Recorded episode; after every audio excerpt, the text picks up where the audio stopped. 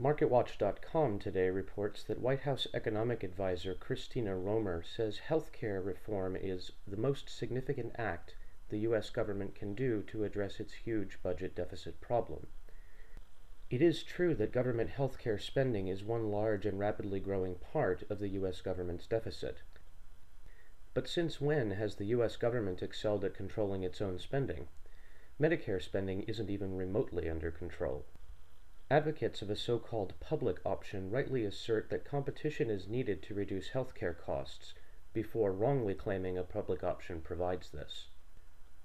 The question they hope you won't ask is, why isn't more competition in health insurance happening right now? The answer, of course, is that government smothers competition on behalf of the big established insurance companies. A public option would make that problem of government created monopoly even worse. Government and government backed monopolies never care about what you want because their paychecks don't depend on pleasing you. They don't serve you, they feed on you. We can live without them. This is Mike Gogulski of the Center for a Stateless Society. Visit us online at c4ss.org.